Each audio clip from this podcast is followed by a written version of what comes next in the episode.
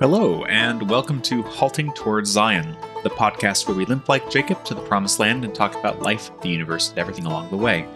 I'm your host today, Brian Brew, and I'm joined by Greg Edinger and Emily Maxson. Today we'll be discussing general revelation, what creation reveals about God, and other related topics. I'll just turn it over right to you, Greg. Well, this is a detour, sort of, from our discussion of covenant and contract. And I think it's necessary to slow down and look at this in some detail, because sooner or later, as you look at a civil constitution, a marriage license, a concept of marriage and of family law and such, you have to ask the question, where does the law come from? And having said that, let's say we all, for some reason, marvelously agree it's God. Which God? And all right, so the triune God of Scripture. The next question has to be, how does he communicate to us? And when he does, how do we know that it's him? And that has to take us back to how God revealed himself from the beginning in his creation, how he still reveals himself, and to what degree we can understand that revelation. So I would like to read a rather lengthy section, two sections actually, from the book of Romans. And so please, everyone listening, bear with me. Paul writes in Romans 1, verse 16, "For I am not ashamed of the gospel of Christ, for it's the power of God unto salvation to everyone that believeth, to the Jew first and also to the Greek. For therein is the righteousness of God revealed from faith to faith, as it's written, the just shall live by faith." So he's setting up his theme for the book, which is a quote from Habakkuk, "The just shall live by his faith." And he's going to explain that the gospel reveals the righteousness which is in Christ, which we apprehend by faith. But in order for that to make any sense, he needs to talk about sin first. And he begins with unbelievers who don't have the Bible, who've never heard the gospel. Can they sin? And to what degree are they responsible and accountable for God since they don't have the Bible? And he begins like this. "For the wrath of God is revealed from heaven against all ungodliness and unrighteousness of men who hold the truth in unrighteousness." And I think I'll comment as I go rather than reading it all and coming back again. So there is a revelation from heaven to earth, to men, and it's directed against all ungodliness and unrighteousness of men who, the King James says, hold the truth in unrighteousness. And the word hold means to suppress, to have, but to push down out of sight. So right there, he's given us his basic thesis about general revelation. Yes, the heavens themselves declare the glory of God. All nature sings to us of who he is. We have this revelation. We have this truth, not only potentially. We really do have it. And yet, in having it, before we come to Christ, we are suppressing it. We are holding it down. We're not looking at it. We're not receiving it. And yet it is indelibly there. And he's going to expand on that now.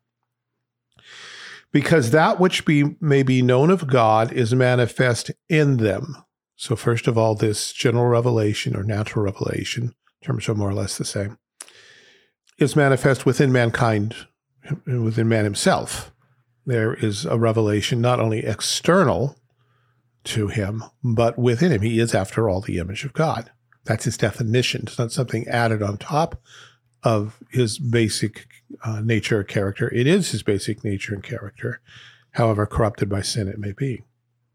So this knowledge, and the verb tense is present, is manifest, still manifest in them, for God hath showed it unto them. So there the emphasis seems to be, and it's in the next verse will clearly be, not only what's in us, but what's around us. We look at the world around us, and this is what he says, verse 20. "For the invisible things of him," that would be God's attributes, things that we cannot perceive directly because God's invisible, transcendent. "The invisible things of him from," or since, "the creation of the world." So since man was created, since the world was created, God has revealed himself in his word, being the author of creation. He has left his impress upon it. Now, we've all had the experience of hearing a song for the first time. Well, I assume we have. Hearing a song for the first time, or maybe seeing a painting, or even in my case, reading a comic book, and looking at the artwork or hearing the sound and saying, I've never seen this before, but I bet that that's Bach, that's Lennon, that's John Williams, or in comic books, that's George Perez, that's John Byrne.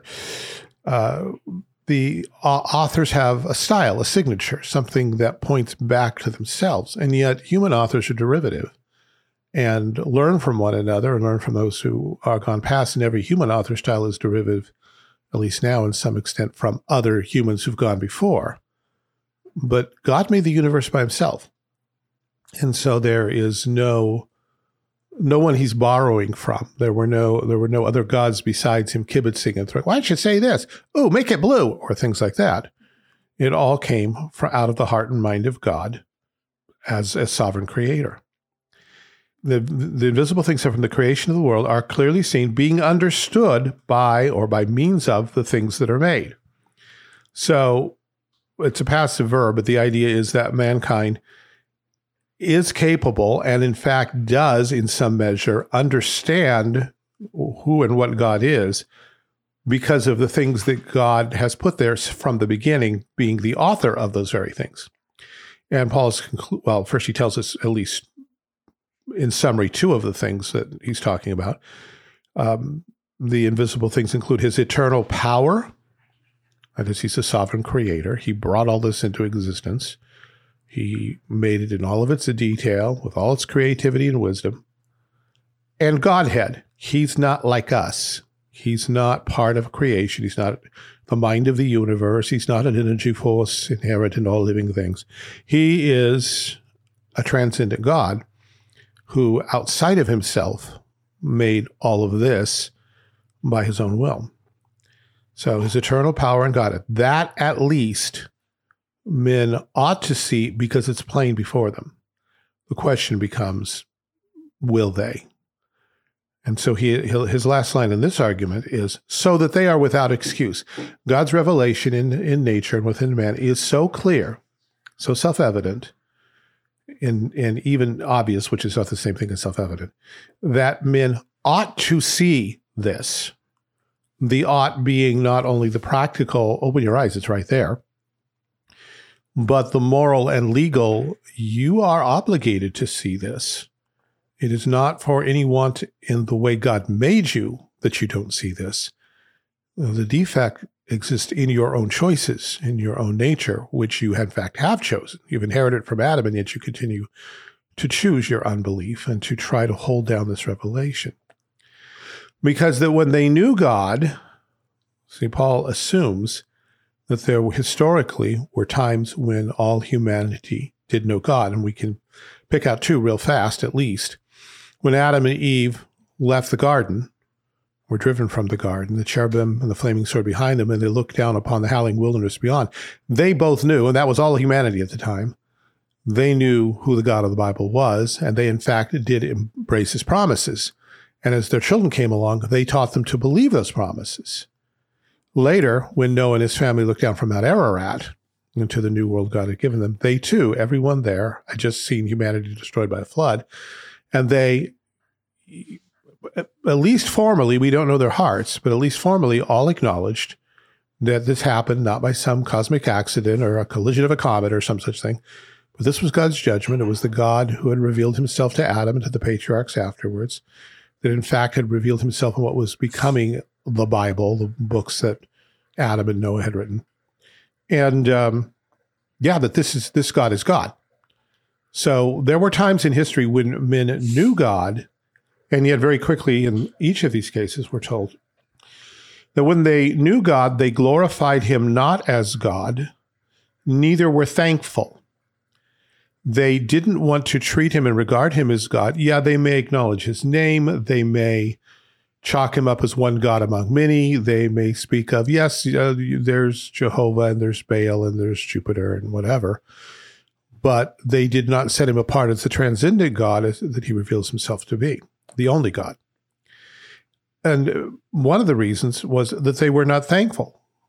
They were not thankful for his word, for his providences, for their situation, for their human limitations, for God's judgments. They were not thankful for his salvation and his good gifts. Because the basic nature of sin is man wants to be God, and anyone who stands in that role, we can't be thankful for because, hey, that's my chair. Get out. I'm not thankful that you're taking my throne. And so it manifests itself in lots of complaining, lots of failure to worship God and to turn one's attention and worship towards something else, some extension of one's own being. Because of that, Paul says, they became vain, empty, foolish in their imaginations, and their foolish heart was darkened. There's a progression here, and it carries on through the rest of the chapter. First, they're not thankful for who God is. Because of that, their imaginations, already being tainted by sin, become darker. Their foolish heart was darkened because of this choice. By refusing to believe in God, little by little, everything was eaten away. Everything turns dark. Professing themselves to be wise, they became fools. So they pursued what they said was wisdom. You can think here of the Greeks, for instance. And yet, although it looks smart and has lots of fancy words and is spoken in complicated sentence structures, and with abstract ideas, when all is said and done, it's a lot of hooey, as my first pastor would have said. It's nonsense. It doesn't hold together. It doesn't make sense. It's not consistent with reality.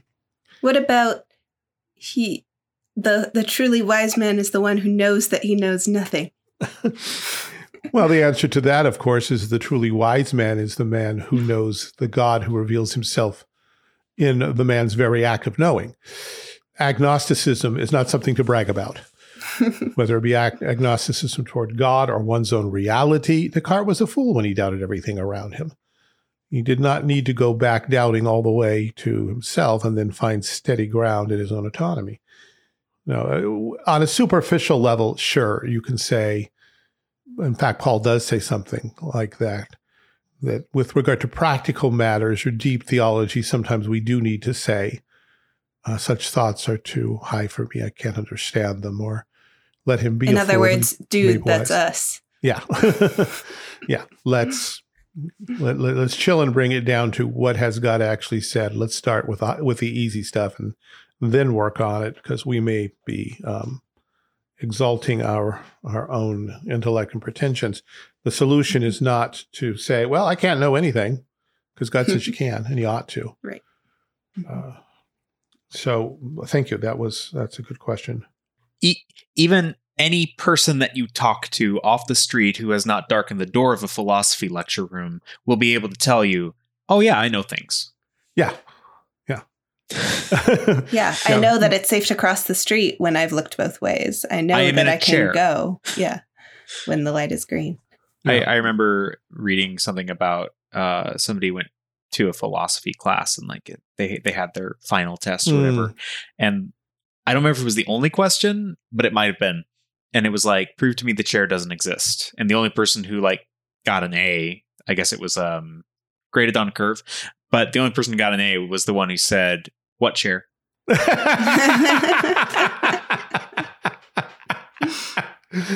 is a chair? What is a chair? Unless he put the word chair in quotes, he's still giving something away. Because he knows by using the word chair to deny his knowledge of the chair, he's admitted that he at least knows what a chair is. Now we're only open up to whether or not there's one right here. The only consistent response would be a complete solipsism or nihilism that actually says nothing, because there's nothing to say. Because there's nothing to speak from. But the moment we say, may make any knowledge claim, we are making claims about reality. First of all, that there is such a thing, and that it is in some sense distinct from the one making the claim at the moment. I say there's no chair. Well, then there's I, and there's at least the non-existence of a chair, which is not me, because if the chair is me, then I would have to say the chair does exist.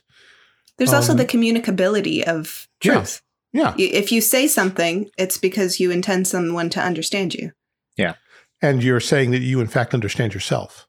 Mm-hmm. That the words you formulate are not simply impressions or emotional experiences, but that this truth can be put into words. And this is something of what Paul is talking about. There's no getting away from God's reality. But it is very much God's reality. And if you try to posit something else than God as the starting point, even these simple assurances fall away. Mm-hmm. How do we know that we know? How do we know these words mean anything? What are words anyway? And who am I to make any pronouncement about anything? Words are just social constructs, man. Yeah. Yeah. Well, it's interesting that you say that, because that's exactly the progression that we've seen, or devolvement, if that's a better word than progression, is the impulse of the natural man is to deny as much as you can get away with, right? Mm-hmm. And there was a time when you couldn't get away with denying the truth of 2 + 2 = 4. Yeah. But in the last few years, we've seen, I might be able to get away with that. Let's try it. See what happens. Let's see what happens. It's all, it's all colonialist anyway. Exactly. Yeah. You know, yeah. Western imperialism. We learned this from the British and the Americans and the French, and they interrupted our own native way of looking at reality.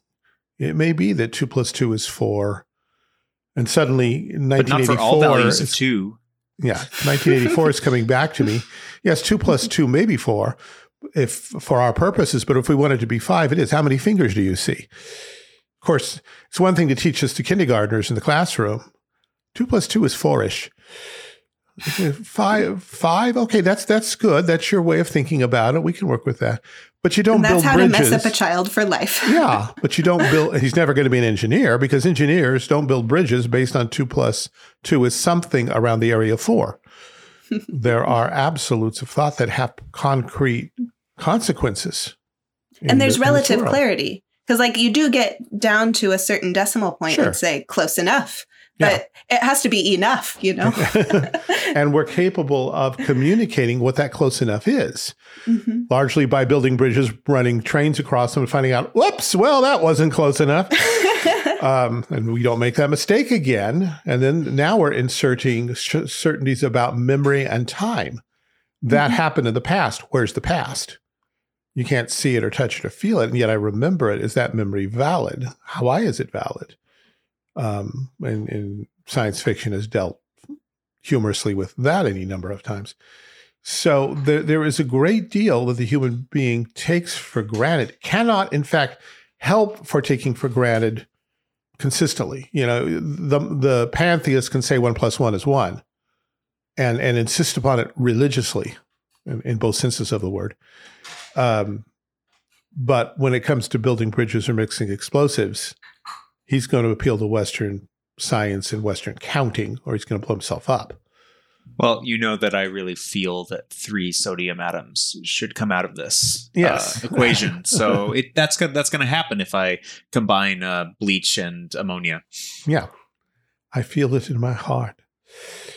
And certainly nobody has a right to overturn my sincerely felt convictions about what I am doing.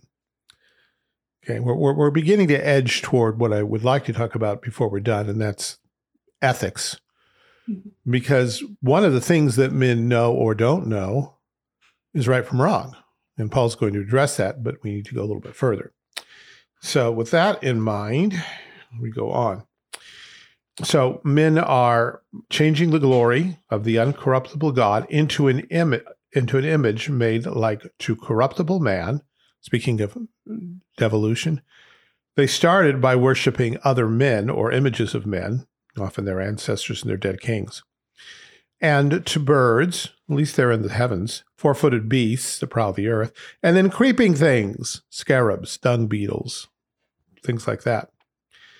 So men, in not being thankful for God, did not stop being worshiping creatures, but they turned their worship toward the creation, and step by step, generation by generation, century by century, what they worship became more and more distant from the God who is. They started with man, with God's image, which is man, but quickly depart from that until they're worshiping bugs.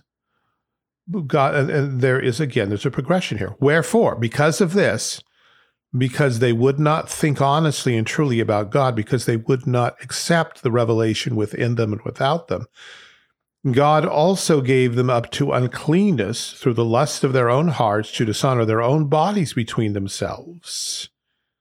So as man self-consciously turned from God, God withdrew the remnants of his grace, use the term common grace, if you will, his restraining grace, his spirit striving with man to keep sin in check. God began to remove that, basically let them be them.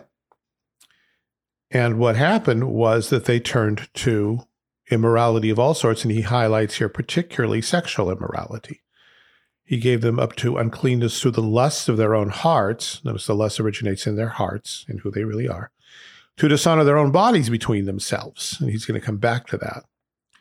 And again, he reminds us why this is. Who changed the truth of God into a lie and worship and serve the creature more than the creator, who is blessed forever. Amen. So again, it's about worshiping the creature because you're not thankful to the God who is, who you in fact know, but you don't want to know. For this cause, so he's going to echo and expand upon what he just said. For this cause, because they're worshiping the creation, God gave them up unto vile affections. Ooh, there's an absolute. He doesn't say unusual. He doesn't even say unnatural, although those would both be true. He says vile. That's a critical evaluation. These affections, these passions, these desires are vile in God's sight. God does not approve of them, this God who made the universe. God gave them over to vile affections, and he cites two examples. They may be two, they may be one, depending on how you interpret the text. For even their women did change the natural use into that which is against nature. That may be referring to homosexuality. I'm going to follow Schaefer here and suggest that it refers to prostitution, because generally men are, when society gets that bad, men are blamed before women. In fact, there's one of the minor prophets that said, yeah, your women are going after lovers. I'm not going to punish them because you started it, you men. The blame is yours. So if this it might be lesbianism, prostitution possibly. But whatever they did, women were not created to be prostitutes, to surrender their bodies to men's lust for money. That's not the way God made the world. It is not, in that sense, natural at all. It may be doing what the people involved feel is okay, but their feelings are wrong. It's the feelings that are not natural. And therefore the act, the vile act, is not natural. It's against nature. But now the next one is very clearly directed at sodomy. Likewise, also the men, leaving the natural use of the woman, burned in their lust one toward another, men with men, working that which is unseemly, light word, considering all the other words he's using, and receiving in themselves that recompense of their error, which was meet, which was appropriate. So this is because they changed, because they refused to tell the difference between God and a dung beetle. God says, well, fine, I'm going to put you in the sea. I'm going to withdraw my grace from you so that you can't tell the difference of a man from a woman. Oh, we're kind of there, aren't we? Or how about you can't tell your own gender anymore? If you will not believe in the Creator God, the most basic things that everybody seems to always have known, you're a man, I'm a woman, or I'm a man, you're a woman, will be gone from you. You'll have no firm basis. You won't know. And the consequence of this, particularly here in describing sodomy, because he's describing not only the ideas or opinions, but the actual acts, he says, they receive in themselves that recompense of their error, which was appropriate. This is before AIDS or HIV. Mm-hmm. This is not talking about STDs. No, it's not. It's talking about what you do to yourself spiritually and psychologically, emotionally, mentally, intellectually, when you go this far.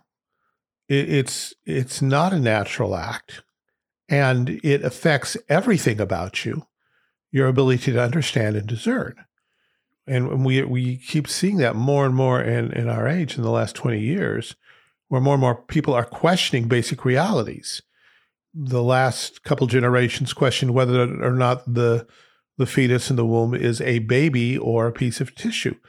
That's not exactly something that society really has struggled with. And certainly not where the gospel has gone. But that was up for grabs. Big bang from the Creator. Yeah, that's no. And now we're at gender. Other things. What is fascism? Fascism is you telling me that I can't practice my sexual perversity and use my illegal drugs any way I want. In fact, if you're not going to pay for me, you're a fascist. That's not what that word means. But people will use it that way. They no longer have any sense of correct interpretation. Love, mercy, justice. These words do not mean what they used to mean. Peace. Peace. Mm-hmm. And again, back to 1984, war is peace, freedom is slavery. He was a prophet. He saw where this had to go. Words become manipulation tools by a governing elite using the media to make people go along with the thing, the program, believing all the while that this is, in some sense, right and proper. And because they have no standard by which to critique it or to judge it. There's no absolute beyond the system. And so we're left with what we have and no appeal, except I don't like this. Well, you may not like it, but compared to the millions of people who seem just fine with it, your vote no longer counts. Well, continuing. And if that wasn't bad enough, even as they did not like to retain God in their knowledge, if they didn't like it, they did not want to think about God, talk about God, believe in the right God, think about God in a biblical fashion. Because of that, God gave them over to a reprobate mind. The margin says a mind void of judgment. They were no longer capable of making rational judgments about morality. And so they followed their immorality freely, passionately, enthusiastically at times, sometimes sadly, realizing that this is somehow bad. I don't feel happy when it's done, and yet I keep doing it because their mind no longer has the capability of judging between God and creation, man and woman, tissue and baby, peace and war, slavery and freedom, and that carries on through everything between right and wrong. They don't have those, even the categories begin to disappear. And the only thing that becomes evil to them is anyone telling them they ought to obey God. And he begins to list what happens. God having, again, and this is not God making them evil. This is God simply withdrawing his grace that kept them from their evil.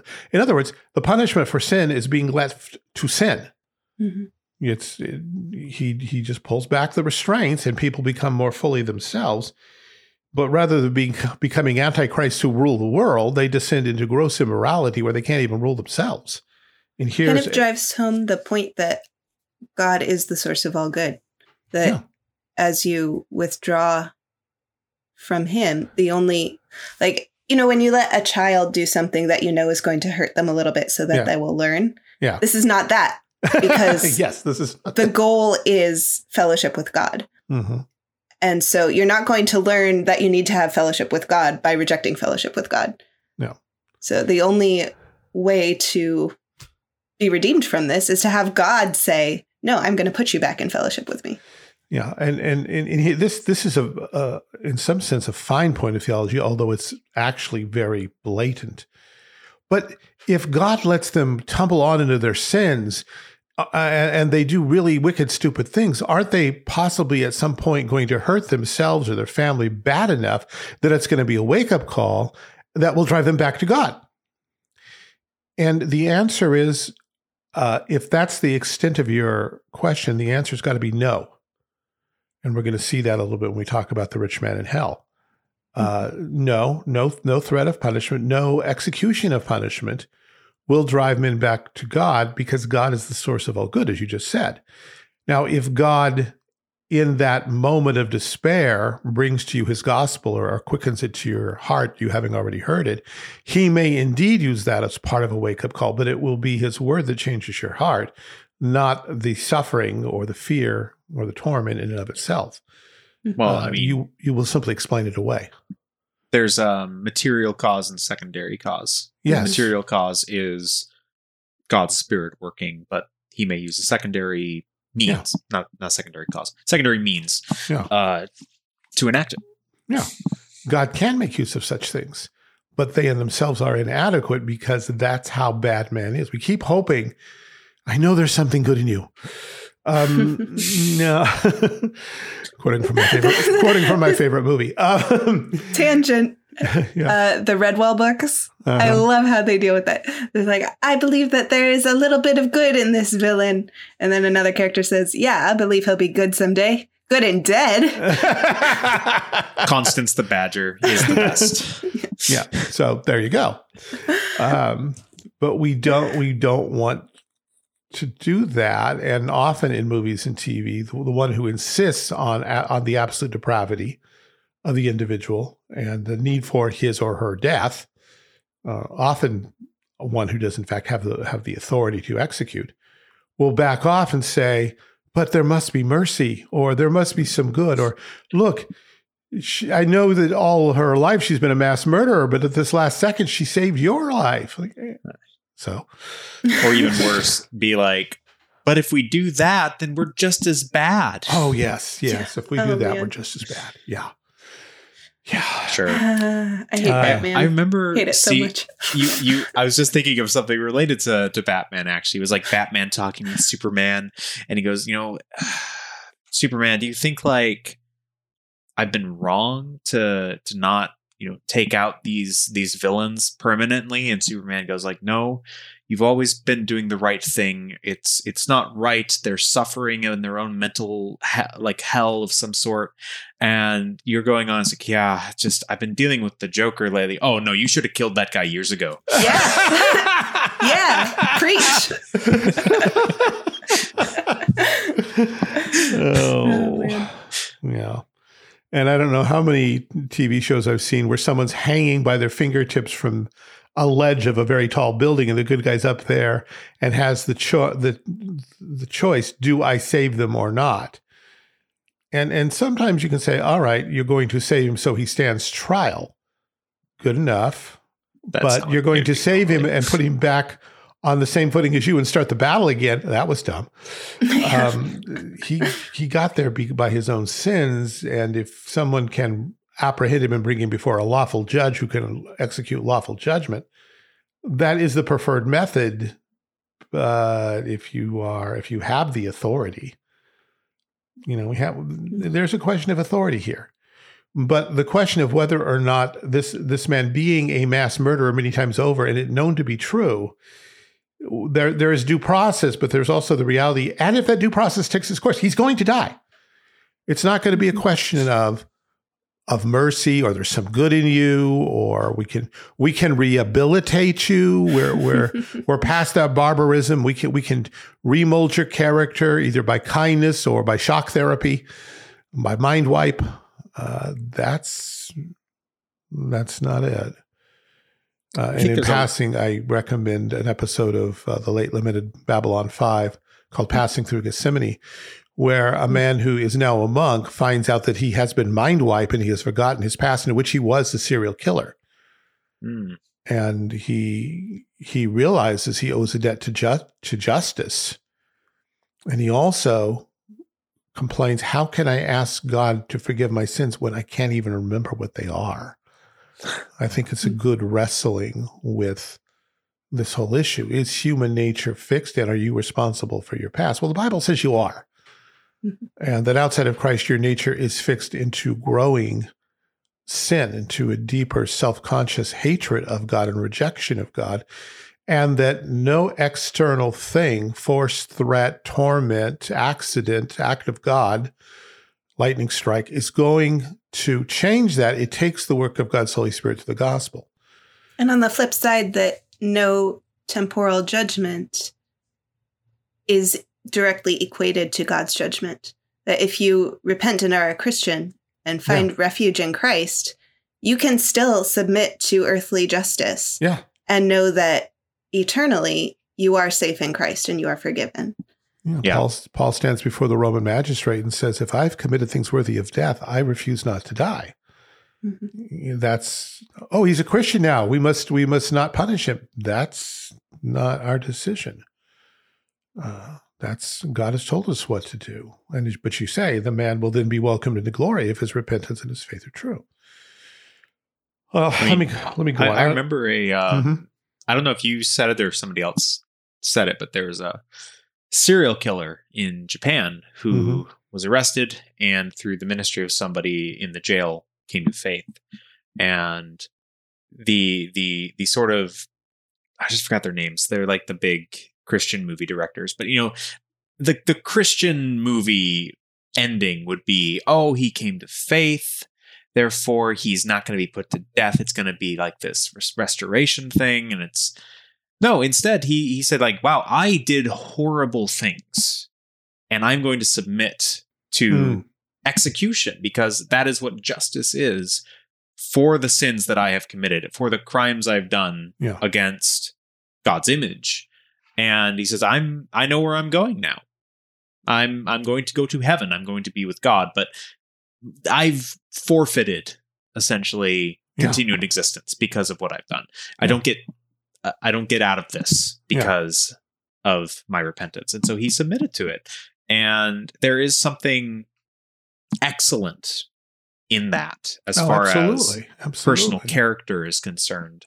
You don't do it just to get out of consequences, you know? Well, here's a list. I'm keeping my eye on the clock, and I don't know if we'll do everything I'd hoped, but it's okay. I think it's important to talk through these verses. These next, however, are a list of sins, just so we're very clear. These are things that people do because Paul has said they have a reprobate mind. They cannot discern between good and evil. That does not mean there's no discernment at all. But in the moment, these things seem perfectly fine. Hey, it's me. Yes, this is bad, but I was treated worse. Yes, this is bad, but you don't understand the circumstances. Here are some of these things. Being filled with all unrighteousness, fornication, wickedness, covetousness, maliciousness, full of envy, murder, debate, deceit, malignity, whisperers, backbiters, haters of God, despiteful, proud, boasters, inventors of evil things, disobedient to parents, without understanding, covenant breakers, without natural affection, implacable, unmerciful, who, knowing the judgment of God, notice the word knowing, that they which commit such things are worthy of death. They know what God says about them. Not only do the same, but have pleasure in them that do them. So here's a whole catalog of where mankind ultimately ends up in their rebellion against God. It's not just a theological thing or epistemological thing. It's an ethical thing. When you don't believe in the God of the Bible, that is, you refuse to believe in him, you shut or put out your eyes, close your ears, will not listen, will not think, push everything down. This is what happens to you. This is what happens to your culture. Now, given that, it would be easy to say, well, then these people actually are incapable of understanding morality at all. So if they do something good, we ought to be thankful they even got that right, because they no longer do have a sense of right and wrong, and that's not their fault. It's their culture. It's the way they were raised. It's their inheritance from Adam and so on. And so Paul, in the next chapter, immediately says, no, wrong conclusion. Therefore thou art inexcusable, O man, whosoever thou art that judgest, for wherein thou judgest another, thou condemnest thyself, for thou that judgest doeth the same things. Paul's argument is, wait, you've gone too far. I am not saying that that natural man, fallen man, has no concept of right and wrong, just that it's horribly perverse, because you, whoever he's talking to, the Gentile without the Bible, if someone steps on your toes, for instance, it matters to you whether it was an accident or they did it on purpose. You know there's such a thing as human responsibility. You know that someone purposely hurts you. You feel you have a right to be angry and maybe to take a swing back at them or step on their toes. Someone steals from you. You say, hey, that's wrong. You may feel free to cheat with other men's wives, but when they go after your wife, you say, that's wrong. You may steal $20, but someone steals $1 million from you. You say, that's wrong. Well, $20, that's nothing. That was just a joke. But $1 million, that's wrong. We do this. And Paul says, anytime you condemn something in another person, anytime you say, that's wrong, make a moral, ethical judgment, you're admitting that there is a moral, ethical standard. Furthermore, if you look honestly at your life, you will see you have broken that standard at exactly the same point. Maybe not to the same degree or in the same way, but that ethical standard, if you were allowed to flesh it out a little bit, you would see you have in fact done the same thing. So every time you say that's wrong, You are acknowledging an absolute beyond yourself, a standard beyond yourself that you didn't create, and you are saying that you yourself have violated it. Now, what's important here, especially for our next week's discussion, is he doesn't say that your standard, that you're interpreting the standard fully or correctly. That's not necessary. All that's necessary here is to understand that you are acknowledging a standard beyond yourself that is binding on you and the person who hurt you, which means it's not you. There is someone bigger than you who has said absolutely some things are right or some things are wrong, and they are after this fashion. I know a number of times when I've done chapel messages for the younger kids, I'll say something. So, would you all agree that it's wrong to steal? Oh yeah, it's wrong to steal. Everybody, all the heads. If your hand, do you think stealing is wrong? Right now, okay. Ever stole a Twinkie from your neighbor's lunch? Actually, I start with ever steal $1 million? No. Ever steal a Twinkie from your neighbor's lunch?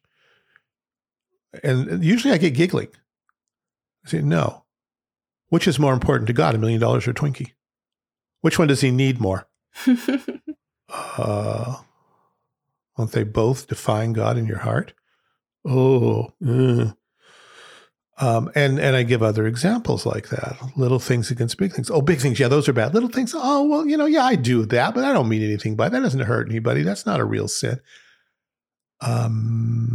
About that. Yeah, about that. That's sin. You're a little person and you are sinning little because that's all you're capable of. But where is this going as you get bigger and have more competence and power and authority? What's the difference ultimately, since it's a hard issue? And so that's what Paul is saying here. You have the sense that there are these big, all the people who go into the streets and rage against social injustice. Well, you know what? They've admitted that there's such a thing as injustice. Mm-hmm. They may not understand correctly what it is. They have a vague flickering, but that vague flickering is enough to hold them accountable. If you could sit down and talk with them, say, all right, so you think it's wrong to take things from people, to oppress them when they're innocent. Did you just break that shopkeeper's window? Well, man, but he's part of the system. Did you just break? Well, when did you take away the property of a man who worked very hard to have it, and you, in a moment of your personal anger, just took it away from him? How is that not oppression? And the person starts making excuses, but it becomes very clear at that point that there is a legal guilt here, legal responsibility before God, because he does know enough to know that he's violated even his own standards. And with our time running out, I want to jump down to several verses. Verse 14, actually verse 12. Verse 11, I'll find it here in a moment. For there's no respect of persons with God, for as many as have sinned without law shall also perish without law. The question is, but the Gentiles don't have law, that is the law from Sinai, the law in the Bible. How can you hold them accountable? Well, he's been proving that. So if they don't have the law, then they're going to die without the law. They're going to go to hell without the law. They lived without it. They're going to die without it. And as many as have sinned in the law shall be judged by the law. You're a Jew, you have the law, then you're more accountable, more responsible, but the other person's responsible too. And he explains why. For not the hearers of the law are just before God, but the doers of the law shall be justified. For when the Gentiles, which have not the law, by nature do the things contained in the law, these having not the law are a law unto themselves, which show the work of the law written in their hearts, and their conscience also bearing them witness, and their thoughts, which show the work of the law written in their hearts, their conscience also bearing witness, and their thoughts the meanwhile accusing or else excusing one another in the day when God shall judge the secrets of men by Jesus Christ according to my gospel. And then he goes and talks to the Jews about their responsibility. But the words I think here that are important for us, they show the work of the law written in the heart. It doesn't say they showed the law written in their heart, but the work, the activity, the remnants, the effect. Being the image of God, there is something left there that says God is, he ought to be obeyed, and here you have some notion of what that law looks like. And you can go into the worst parts of America and ask people, is it wrong to kill another human being? And almost uniformly, people will say, well, yes. Well, then how about children of the womb? Well, they don't count. How about old people? Well, they're up for grabs. How about somebody who is very terminally sick and wants to die? Well, yeah, you could kill them. See, step by step, someone's pulling a gun on you because they caught you in their liquor store trying to rob you. Well, you know, I can shoot him because he shouldn't be killing me. I need to get out alive. I got a family. You know, we start qualifying. Is it wrong to steal? Well, yeah, you shouldn't steal. Well, we're back to, and you broke that guy's window. You cheated on your taxes. You didn't pay God his tithe. And so it goes, is it wrong to steal another man's wife? Well, yeah, I use the word adultery. You'll probably get, well, yeah, I guess adultery is wrong. But she was going to leave him anyway, but you don't understand what a jerk he was, or he was abusing her. So, and so it goes. We have these general categories that to which we give some kind of assent usually. But then when we get pressed for at the corners and the edges, our definitions become very fuzzy. And the idea that we all agree on what's right and wrong vanishes real quick when, and this is a line I use a lot. It was originally Marcia to Jan on the Brady Bunch. But this time it's different. Why is that? Because this time it's me. Yeah. Yeah, it changes then. And the universality evaporates in the details. And this is something we have to watch. So back to this, when we'll have to develop this more next time.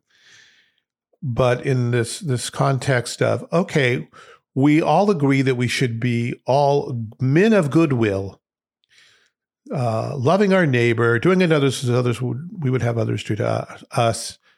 That kind of morality, if we just all got back to that, like our founding fathers, then that will change America. Whose law is this anyway? And God. Okay, which God?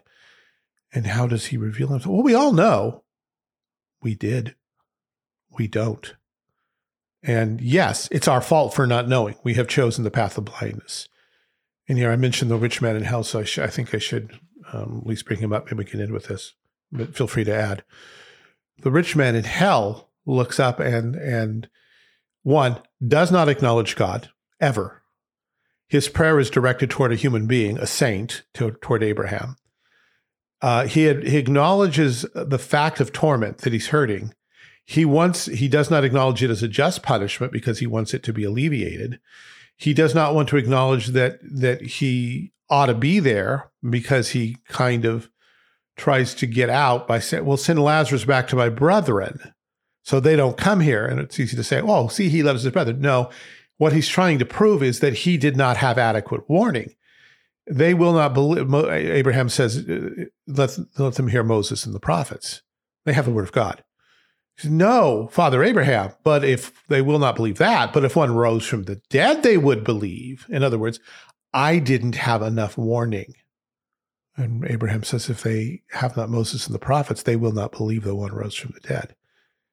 And we look at that, and often the conclusion is, see, miracles do not change people's heart. I think there's something far more profound. This guy's in hell.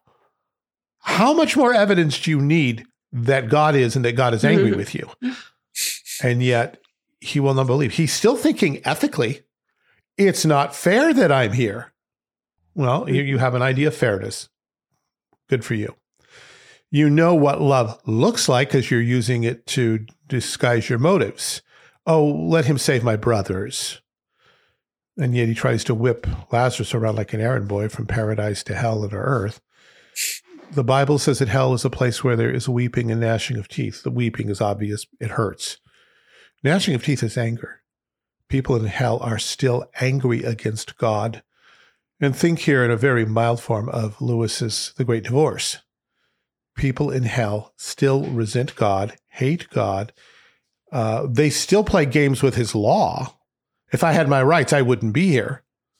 But it is not enough to move them to morality, nor is it enough for them to give them hard and fast definitions when difficult questions come up. It is insufficient, not because general revelation is insufficient, but because they have put out their own eyes. They've hardened their hearts. They have step by step chosen not to listen. And as a culture sinks deeper and deeper into epistemological self-consciousness, an active hatred of God and Christ, where it's not simply implied, it's out in the open, it's in the marketplace of we will not have this man to rule over, this Christianity is tyranny. There's not much left there. And to say, can't we all just agree to be good and get along is not the answer. The answer is still Jesus Christ. The answer is still the preaching of the gospel in a non-apologetic way. But to do that, you have to tell people they're sinners and that they've sinned against an absolute standard, against the God who has spoken and whom they actually do know and whom they're sinning against. Because if they didn't know God, they wouldn't hate him and they wouldn't be sinners. They do know God. They are sinners. And their hope is Christ. I do just want to say at the end, we should also be preaching the gospel in an apologetics way. Yeah. With apologetics. Apologetics as a form of evangelism. Yeah, well, you know what? I would like each of you to explain in your own words apologetics, because, you know, a lot of people don't know what that means. It sounds like we're sorry. Or we're being, we're making, I'm sorry to tell you that. I'm sorry I have to tell you about Jesus. So Brian, how would you, for a young Christian, how would you explain what apologetics is or what you meant by saying that? I would say in its simplest form, it is argument, but not in the way that it is normally used in English today as, oh, these two people had an argument with each other. They were mad. Mm-hmm. It is an argument. It is a setting forth of a case, and it is a setting forth of a desired, a commanded response. Mm. Emily?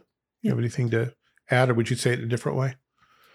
Just the basic definition of the word would be word against. The apo is against, logos is something you say, whether it's a word or a piece of reasoned speech.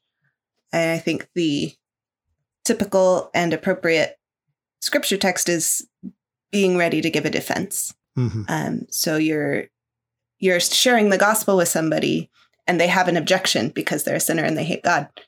You show them, hey, this obstacle isn't really in the way. What's really in the way? Yeah. So whether it's pointing out that they don't live according to what they're arguing, or that what doesn't really match up with reality that they can't deny, just sort of bringing all of God's reality to bear on your conversation about the gospel, because it's always about Jesus. Yeah. That's the end goal, is bringing them to Jesus. But I appreciate you saying bringing all of reality to bear. We're not saying that you can't point at nature. Right. We're saying that you have to do it in terms of their own sin and in terms of Christ. Mm-hmm. That there is room for saying God has not left himself without witness. Paul does that, and that he gave us fruitful seasons and food and such. Mm-hmm. But you will not hear that because you're not thankful to God. Well, no, it's because there is no God. And then you continue the argument. How do you know that? All right. Well, great. I think that's probably a good place to end and jump to recommendations, assuming we have them. I have one because I was hating on Batman earlier. Yeah. I'm going to recommend the Lego Batman movie, which is one of my favorites. But I also have a more serious recommendation, and that is Cornelius Van Til's little book on the Protestant doctrine of Scripture. He talks about the perspicuity of general revelation, how we can understand general revelation truly, even though we can't understand it exhaustively, and our minds are corrupt, so our understanding is corrupt, yet nature still speaks to us. Yeah. So sometimes Van Til gets an undeserved bad rep for neglecting general revelation when he kind of actually wrote a book about it. Well, right? Yeah, I mean, I also think in that same vein that it's very easy to basically say, okay, we only use scripture. We only use special revelation. There's no... We can't even really understand anything about God from nature. It is only special revelation where we learn anything about him.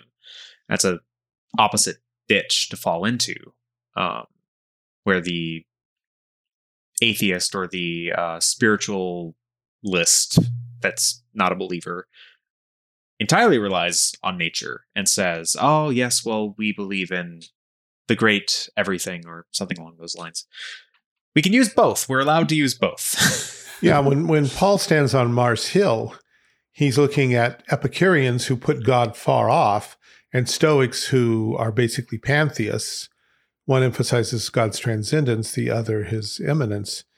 And he's able to say, at least, okay, you Stoics, you say God, and you actually both of you, you both say that God is not of a nature that can be put into physical shape. In other words, you both ought to be opposed to idols.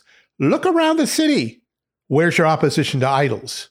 Your worldview should have compelled you to reject idolatry, and yet you tolerate it and embrace it. So whoever or whatever God is, even by your own standards, you're guilty, let alone by the standards of the God who really is. And so, in a related, go ahead. Yeah, no, go ahead. I was just going to say, in a related way as well, when we talk about what we know of God from special revelation as well, it's very easy to think that theologians of the past were basically saying, you can't know anything about God. It's literally incomprehensible. There's nothing you can understand about him. But the balancing point is that what God reveals of himself beyond what we know of him from nature is true. We actually know true things about God. It's just that he is so transcendent compared to our finite minds. We cannot fully exhaustively know him the same way that we fully exhaustively know that I'm sitting in a chair. Do we even fully exhaustively know that? Yeah.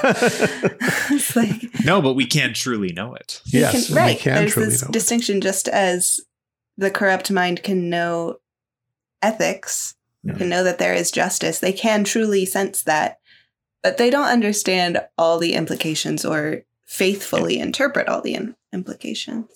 And depending on who you are and what culture you come out of, you may be clearer on some things than on others. Mm-hmm. You may come from a culture that understands that marriage is one man, one woman.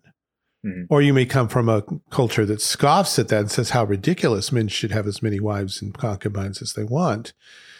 Both, there's going to, if it's not originating in the gospel, there's going to be, one may be more, both are going to be wrong to some extent, but one's a lot more wrong than the other.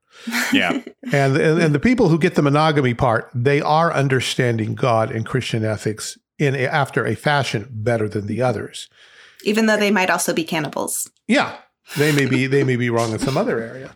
So yeah, as you're saying, there are true things we can know about God, about ethics, but nobody's got it all together. Not even every tribe and family. So yeah, as we do apologetics, we look for the weak spots of, okay, well, you're on board with this and this and this. Wait, how about that? Oh, well, that's different. Okay, now we know where we differ and why. I'm sorry, Brian, go ahead. What were you going to say? I don't think it's actually entirely all that relevant now that I'm thinking. So okay, that's fine. Did you have a recommendation or did I just miss it? No, I do. And I haven't said it yet. I'm going to recommend an album by Bastille, who happens to be my wife's favorite musical artist. I think it's his first one. I actually don't know the order release of any of his albums. I just know that it is called Wild World. And what's interesting is that Bastille writes it's a group. So like if I say him or them, it's a group. They write these lyrics that are really, really, really interesting and quite deep when you reflect on them. I think one of his later albums, it's kind of like he starts off and it's like Proverbs. It's like, oh yeah, I don't mean like in the sense that it's inspired or even biblical, just like it has the same attitude as Proverbs. Like, look, if you do great things, you go out and have enjoy reality and do good things, and like you can enjoy life basically. Mm-hmm. Couple albums later, it's Ecclesiastes, where it's like he's got this kind of viewpoint that is very much there is logic and there's order and these are things we should strive for, and he doesn't have Christ, so that's all collapsing around him, and it's kind of like, well, what is there under the sun there's nothing but to toil and eat bread and die. Yeah. That's it. It's very interesting. But the first album's very good, very musically rich and incredible. There's a song on there called Blame, which is really, really good. So if you listen through it in order and get to Blame and you don't like it by that point, then you can just disregard all of my future musical recommendations. I want to recommend a paperback book by one Scott McCloud. It is called Understanding the Invisible Art Comics, or Understanding Comics, the Invisible Art, I guess is how it should be. It is about comics, how they are different from other art forms, particularly comics as we would think of a comic book, not just a comic strip. He makes a distinction and shows why they're not the same thing. But he tells it using a comic book. Oh, that's great. Yeah. I mean, there are a few pages of text, but most of it is just comic panels. And he shows you how panels work, how the art within them works. How one thing that struck me is you go from one panel to another. It's not like a film where the film is constantly running and you see everything that happens between this shot and that shot. It's more like the cutaways where something's happening. You cut away to the outside, see the lightning in the sky, hear a scream, and you cut back in and you see a body like that. You didn't see what happened. Yeah. Your imagination fills in everything between one panel and the next. Mm. And the question becomes, and why did you imagine it that way? And what exactly did you imagine? Leave some mystery. Huh? Yeah. That sounds really good. And it is, in that sense, very, very mysterious. Is why does the human mind do what it does the way it does? My only caveat is there is one scene where I think he's discussing, I don't know, the history of comics or something. And there are a whole bunch of little pictures on it. And I mean, pictures very small. But a couple of them do have a bit of nudity. So I don't know that you would want to hand this to a junior high student, or maybe even immature high school students. But for an adult, it's not going to be a problem. The rest of it is, as far as I remember, clean. And it talks about how it works, why it works, and why it's so powerful. It also discusses the history of comics going all the way back to hieroglyphics and things like that. And it was recommended to me, oddly enough, by one of my former students who said, you got to add this to the reading list. And I don't think I quite can, but I was tempted. If I cut out a couple of pages, I would. It's if you've ever read comic books, even somewhat, and we're interested in them, especially if you read them regularly, I think this is something you should read. And it gives you a better idea of how this art form affects our brains, why it works the way it does, and what it's capable of accomplishing, and how it has not yet reached its full potential. So, Understanding Comics, Scott McCloud. I don't know if it's from that book or if I saw something similar sometime in the last month, but there was an aspect of that where it's like, in this frame, there's like three bubbles of dialogue, but the action moment that you're seeing is the end of the conversation where the hero has decided to punch the villain in the face. Yeah. And it's like, they're not talking while he's like posing like this about to punch him, but you understand the narrative and temporal flow well enough just by nature of how storytelling works. That could well be this, because there is something like that there, and how I forget the word. I'm not doing well with words these days, am I? The conventions that we have come to adopt, so that we all together understand that. Someone coming to the first time, how is he talking and saying all these things while he's punching the girl? You know, no, that's, you read it in order. How? So. Emily, did you gave a recommendation then, didn't you? Yeah, I gave two, actually. I cheated. That's right. We all gave recommendations then. We're good. Well, thank you both so much for joining me for this conversation and for giving such good recommendations as well. To all of our listeners this time, thank you for joining us. If you'd like to follow us, you can subscribe to our YouTube channel. You can follow us on Rumble. We're on Substack now. You can like our Facebook page, where it is moderately active. And if you'd like, it's very quiet. Sounds like crickets there. Oh, it's crickets now. Okay. Yeah. So you can listen to the chorus of crickets if you go to our Facebook page now instead. If you'd like to subscribe to us, we're on all the podcast catchers. Let us know if we're not. If you'd like to reach out to us with comments or questions you'd like to have us answer on the air, so to speak, you can email us at haltingtowardszion@gmail.com. You can also support us financially if you feel so led to do at anchor.fm/haltingtowardszion. Humongous thank you to our current financial supporters. You help make this show possible. And thanks to David Maxson, our producer, for editing all the episodes and getting these out to our audience. We hope to see you next time. Have a great one.